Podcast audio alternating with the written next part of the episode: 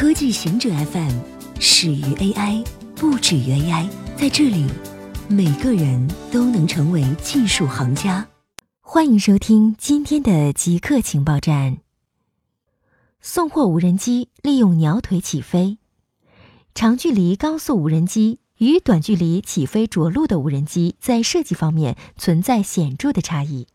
前者使用了固定翼，后者使用了旋翼。如何设计能短距起飞但航程较远的无人机？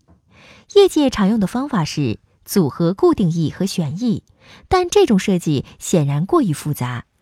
一家南非创业公司帕瑟提出了更好的办法，像鸟儿那样使用翅膀更有效的飞行，使用腿起飞和着陆。该公司设计的无人机是为运货设计的，引擎安装在机翼上部。其腿部有受载弹簧，提供了起飞所需的八成能量。到达目的地后，无人机会减速，腿部伸展开来，用作减震器。公司 CEO 接受采访时表示，他们设计的第一种无人机是小型版，巡航速度为一百二十公里每小时，能携带两公斤的负荷，飞行时间能达到一小时。未来，他们计划设计放大版本。翼展达到六米，负荷达到一百公斤。他们计划下半年进行试飞。我们为何要去月球背面？嫦娥四号成为首个登陆月球背面的人造探测器。为什么中国要去月球背面？是因为通过从月球上空的探测发现，正面和背面存在明显差异。在月球正面，遍布着从地球看起来犹如兔子形状的被称为月海的部分，但背面几乎没有。正面被称为月海的部分由玄武岩构成，而背面则主要由被称为斜长石的岩石构成。从目前掌握的知识，月球地壳的厚度也是背面厚于正面。按主流理论。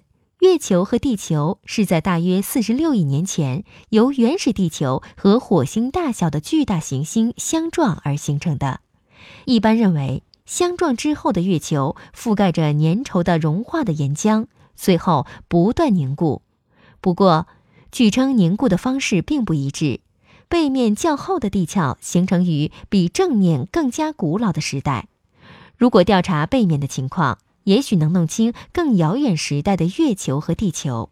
此外，月球的南极和北极存在处于山的影子中，太阳光永远无法照射到的地方。这些地方被期待存在大量的水。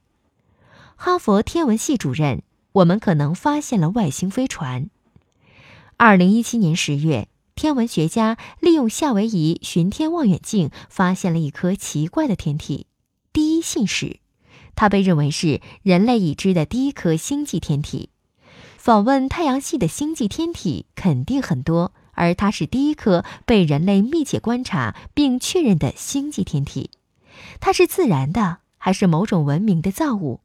哈佛天文系主任艾维教授和其博士后去年发表论文，认为第一信使是来自外星文明的宇宙飞船，引发了广泛的争议。